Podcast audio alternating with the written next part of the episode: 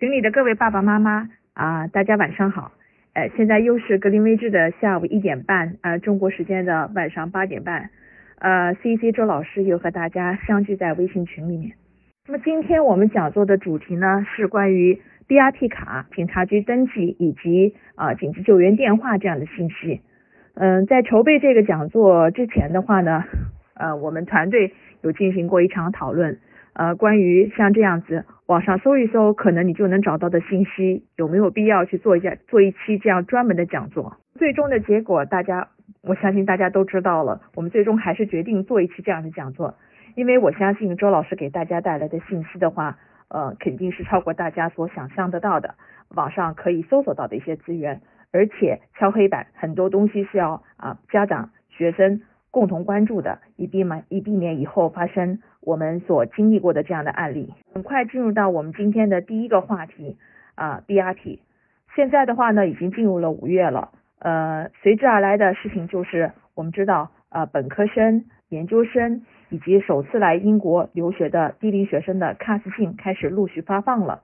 那么六月以后的话呢，就开始进入英国的签证的高峰期。七月、八月份的话呢，会呈现一种白热化的趋势。啊，在那之前的话，我相信有的爸爸妈妈会说，这个其实我们不需要太担心，因为我们有专门的中介公司呀、签证代理公司啊，会帮我们办理这些东西。那么我相信，呃，在获取这些签证材料之后，有些事情是需要你自己知道的。首先，我们先去了解一下啊，什么是 BRP 卡。我在群内的话呢，给大家上传了一张啊 sample 的 BRP 卡的这样一个图片。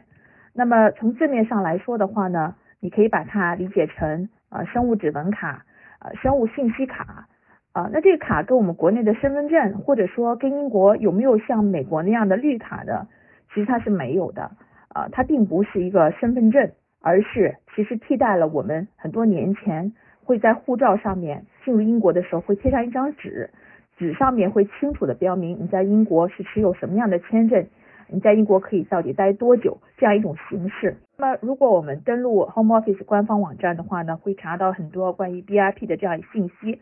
啊。那具体什么样的人要申请 BRP 啊？那个 BRP 的话呢，到到底你持有 BRP 之后，在英国呃可以从事什么样的工作？呃，承担什么样的角色等等，这些我就不做详谈了。先大家需要知道的一个点。啊，那就是说，来英短期旅行、商务签证或者短期游学的都不需要 BRP 卡。也就是说，我们是留学群，我们这个卡重点的这个对象，我们说的是呃 Tier Four 的学生签证，也就是四类签证当中还分分类分为小童的以及我们说大龄的。现在大家知道了这个卡片它非常重要，它替代了原先我们说的这个签证纸。那么我今天要讲的是不是要给大家去去重复它这个重要性呢？并不是。我们首先来关注在小童方面获取 BRP 卡需要注意的事项。呃，我相信呃很多爸爸妈妈对这些信息其实是并不了解的。那么第一项呢，就是我们在申请 BRP 的时候呢，并不是和你在申请签证的时候共同获得的。也就是说，你在申请签证的时候，只能获得一张贴在护照上面的纸质的临时签证。它的有效期是一个月，而 BRP 的获得是您或者说孩子在进入到英国之后啊才能获取的这样一张卡片。呃，刚才说了，我们现在先讨论一下小龄留学生，那我们谈论的是十六岁以下的。呃，那就会有家长问了，那我这个要怎么去取呢？其实的话呢，取卡片有两种方式取，一种是邮局取卡，或者是其他地点取卡。换句话来说，小龄童的话可以在校内。啊，学校作为签证的这个 sponsor 的话呢，他是可以帮孩子去取这个卡的。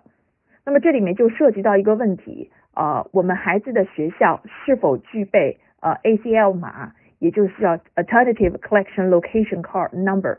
把简称为 ACL 码。那这个码其实挺重要的，因为如果没有这个码的话呢，嗯，我们来看一下孩子的话呢，就呃一定要去指定的一个地点，通常是邮局去取。而如果有这个码的话呢？孩子可以在校内去取这个卡。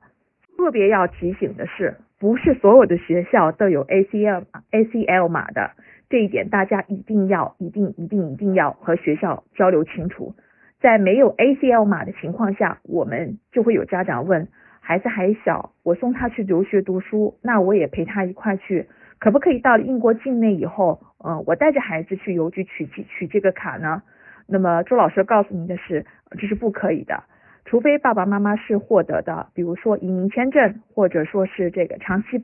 就是我们说的陪读签证。如果父母持有的只是一个短期的啊这个访问访问签证，或者是商务签证、旅游签证的话呢，你是不可以和孩子啊带领着孩子去取这个卡的。如果您的孩子是申请的学校没有 ACL 码，那么学生在入境以后，呃，必须有一系列操作之后，呃，因为首先需要 Home Office，也就是我们说向内政部申请，填上这个陪同取卡人的信息之后，啊，由监护人或者是学校指定的监护人持本人的护照，以及学生还要持有他自己的护照，去指定的地点按指纹缴费以及取卡。曾经有接触过呃突发状况的这样一个案例。啊，就是爸爸妈妈其实不了解，认为啊，以以为自己可以带孩子直接去，那么到了 post office 以后，在第一时间就被拒绝了。那么学校对此呢，也并不是所有的学校都很有经验的。呃，学校在这个匆忙之下，又带了孩子第二次去去取这个 ACO 码，结果因为被告知，由于没有提前进行申请，他们也不可以拿到。呃，最后呢，在在 CEC 的帮助之下，然后操作把这件事情才共同完成的。啊，那么你看，如果事先做好一些攻略的话，或者是知道做好准备工作的话，像这样来来回回的去邮局的这样一个呃过程的话，其实是可以避免的。刚才说了，如果学校里面有这个 ACO 码的话呢，这里面不只包含了十六岁以下的这个学校，就是我们说的 college school 也好，啊，还是这个 university 也好，也要注意，也不是所有的大学都有这个 ACO 码的。那么等一下的话呢，周老师会给大家。呃，一一个这个名清单啊，现有的英国大学有 ACL 码的这个呃号码给大家，在签证的时候的话呢，请一定要确保这个号码填上了。这种获得 ACL 码的方法就是呃，其实也是第一件事情，我们大家需要 check。当你收到呃这个学校给寄来的这个 CAF 信的时候，呃，那么信上面会标注 ACL 号码。如果上面没有标注的话呢，我们一般默认为这个学校并不是 ACL 的 sponsor。呃，所以的话呢，你是不可以在校内取的，你需要呃小灵童的话需要监护人带去，大灵童的话需要自己去 arrange 这样一个呃 visit to post to hope to to post office 啊，把这个把这个卡取回来。刚刚给大家说的是在呃准备签证的过程当中，你需要特别注意的事项，呃以避免后期带来很多的烦恼。那么在获得我们的这个临时签证，也就是说孩子的护照上面贴上了这样一个临时入境、有效期为三十天的这样一个签证纸之后，随同护照一块寄回来的，还附有一封信，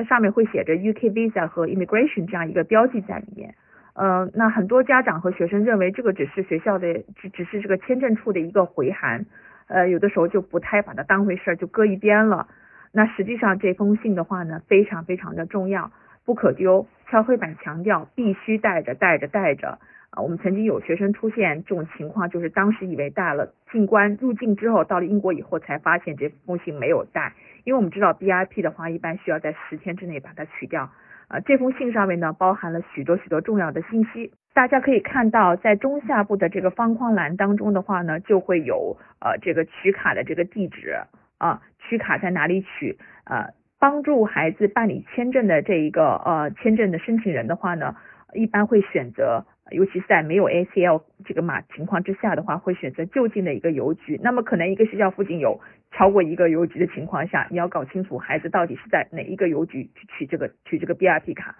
呃，除此以外的话呢，BRP 上面还包含了这这个信上面还包含了呃何时何地你需要带什么材料去取 BRP，也曾经出现过。嗯，孩子空着手就去取了，没带钱，也没有带护照，那这种情况之下的话，也没有办法把 DIP 取出来。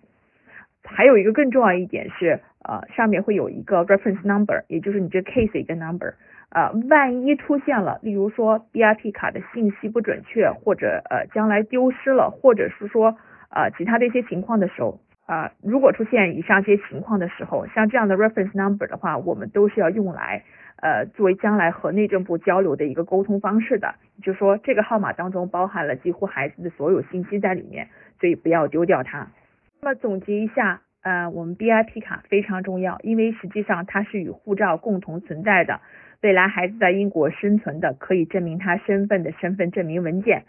所以的话呢，我们要谨记，呃，第一要按时取卡，一定要在有效期之内取卡，因为过期取卡的话，也可能面临高额的罚款。呃，第二的话呢，在拿到签证的这些呃退还回来的材料，因为签证成功了嘛，以后一定要把这些所有材料最好都复印，然后留存电子档。呃，在获取到 BRT 之后的话呢，将 BRT 的信息与这个身份证明材料，包括孩子的护照呀、学校的在读证明等等，一起复印留存电子档，以备万一。那有的家长会说了，我们家是小灵童，那小灵童怎么办呢？呃，正常情况下的话呢，学校是有责任和义务来帮助保管他们的护照以及 BRT 卡的。呃，在这种情况之下，呃，有经验的学校呢，也会将他们的 BRT 和护照同时影印做成电子档。呃，留存呃，并且发送给监护人，也是避免在这个过程当中如果有丢失啊，要去重新重新去这个办理这个 BRT。那么六月到九月，嗯，签证高峰期过后的话，从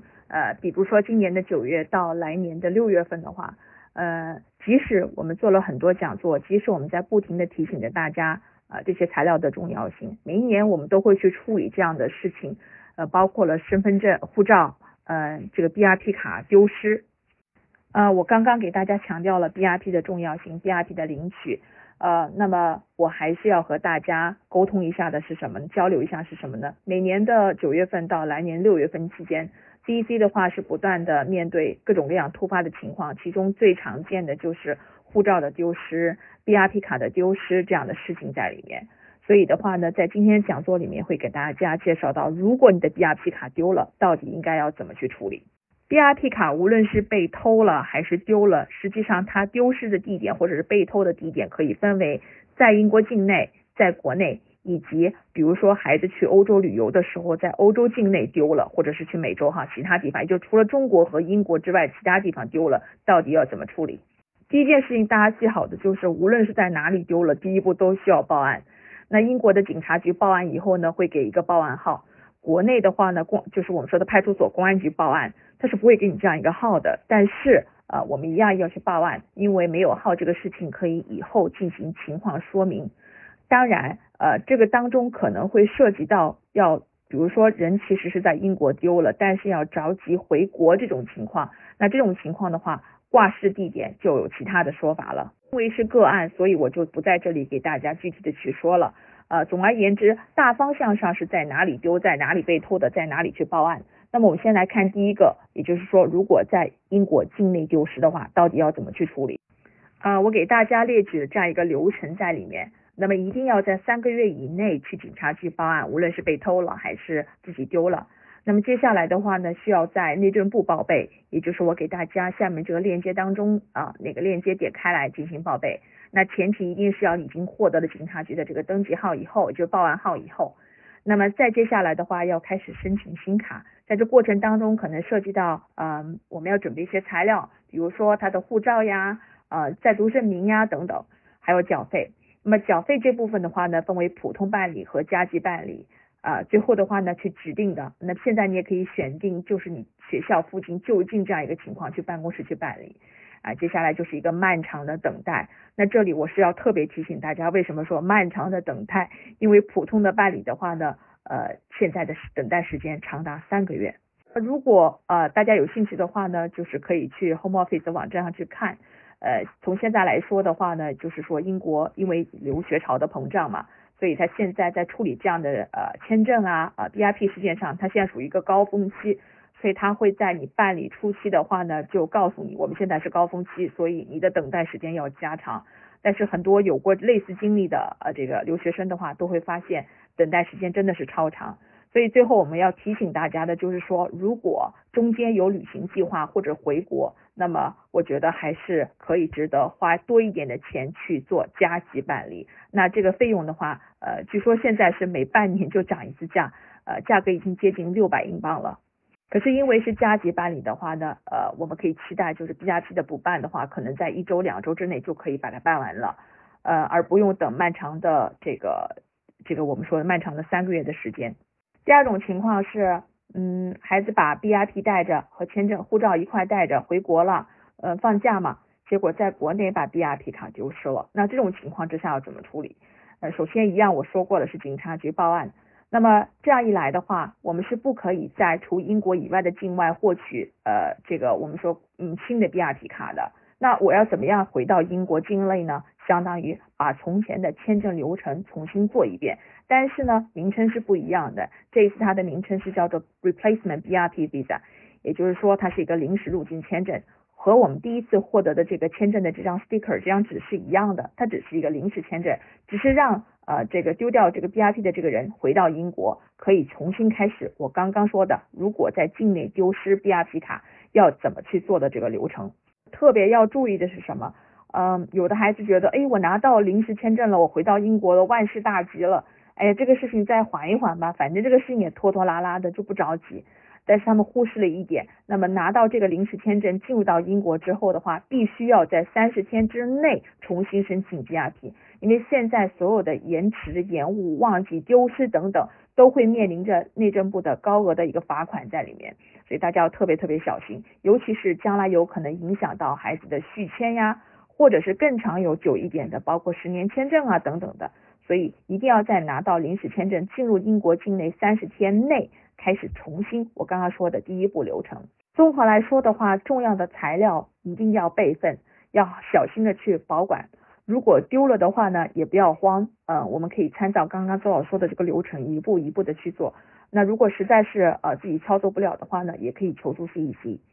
啊，第二项的话呢，就是警察局的注册。呃，这段时间的话呢，我们有家长来问询，很多家长孩子已经在这边读了。嗯，到现在好像他们对这一件事情还不是特别清楚，甚至有的家长问我说，也需要去注册吗？我怎么从来没有听孩子说过？呃，对。那么如果我们拿到这个临时签证之后的话呢，我们仔细看一下，会发现，呃，在这个签证页上面会有一个，呃，有这么一句话，他说，registration within seven days of arrival in UK，也就是七天入境之内，必须要到警察局去报到。然后注册，并且要获取一个证书，就是说十六岁以上的呃学童，呃只要在英国居住超过六个月，我就假设大家持有的是 Tier Four 的这个学生签证的话呢，都会被要求七日之内去警察局注注册，这是硬性的要求，一定要记好了，不要违规，否则的话又要面临一个罚款的问题。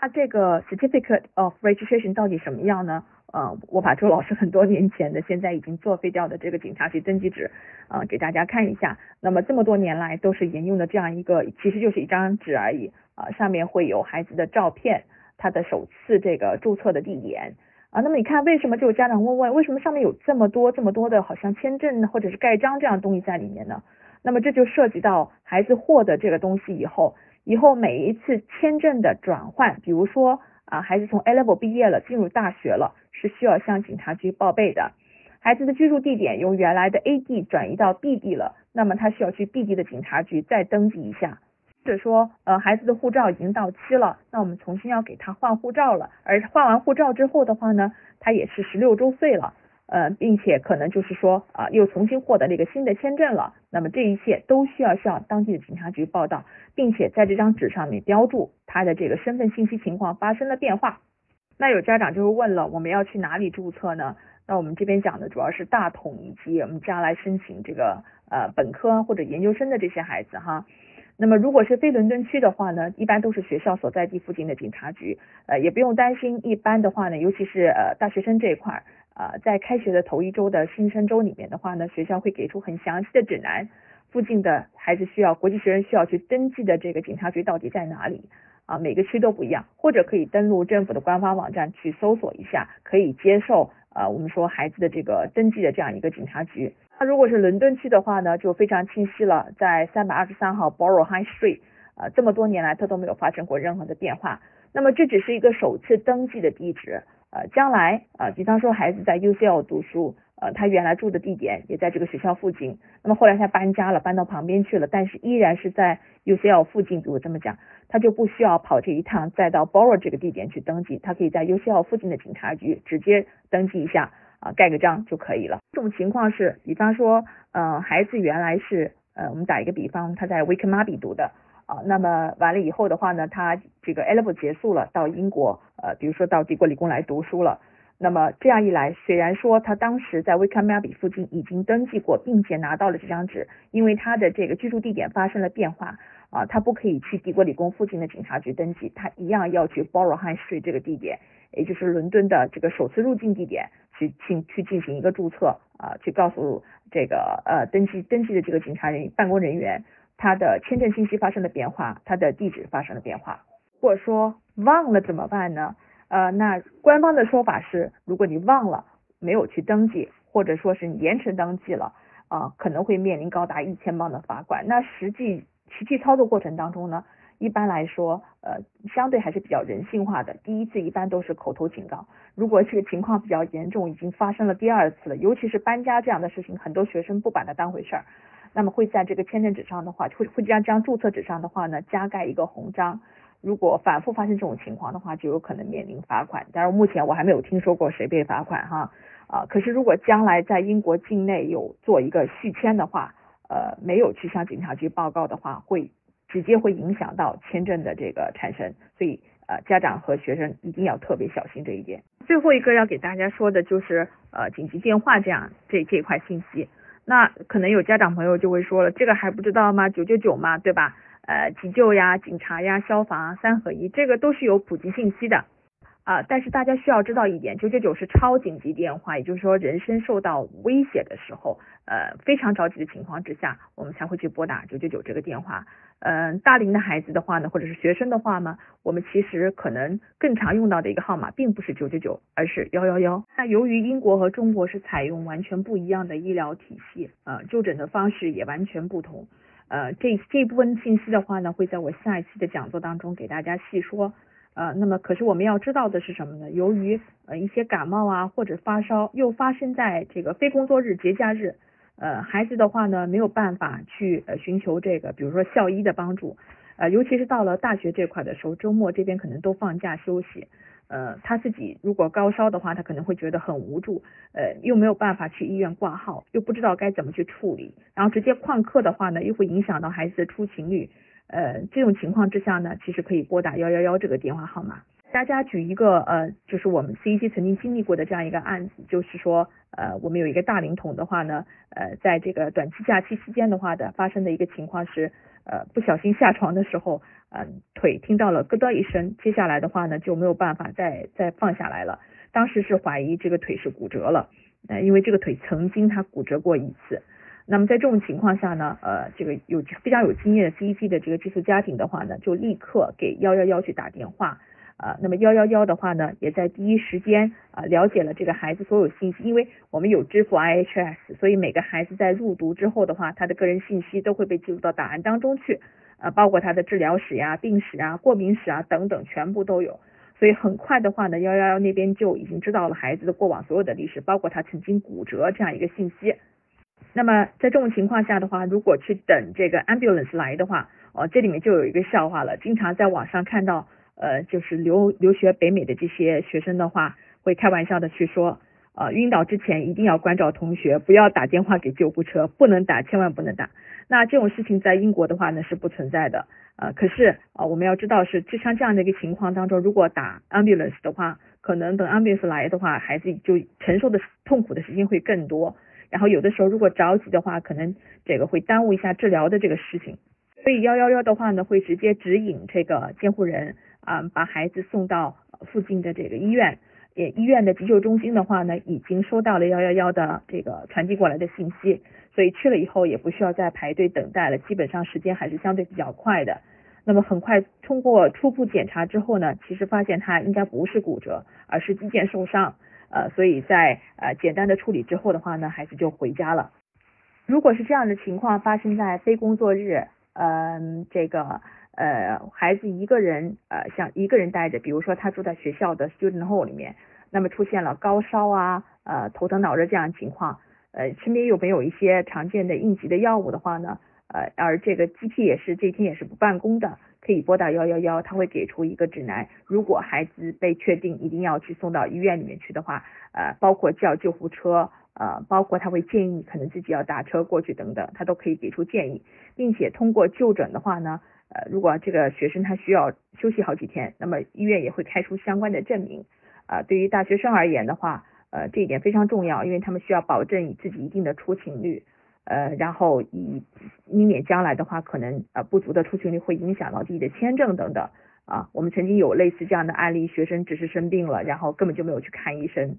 最后的话呢还必须要判定缺席。可能发生的情况是啊，爸爸妈妈来看孩子的这个过程当中，或者是陪读的过程中。呃，自己发生了一些身体上的不适应啊，或者是一些受伤、意外等等这种情况啊，那么幺幺幺也是一个极好的一个号码，呃，可以快速的、有效的解决到我们这个可能产生的这个医疗病痛问题。所以周老师曾经有在医院里面，呃，看到有中国来的，呃，我应该是叫阿姨叔叔了，呃，一直在问我说这边有没有 挂号的地方，呃，我说怎么了，头疼脑热这种的。啊，其实就是因为英国跟中国是完全不一样医疗政策，这样子没有呃，我们没有在当地注册机器的话，到大医院看病其实是相当困难的。呃，别一下，除了我刚才给大家说的九九九和幺幺幺之外的话呢，呃，那 CEC 的话呢，驻地呃，我们总部在牛津，呃，也会给我们的学生提供紧急的救助。呃，在过去的几年当中，我们也处理过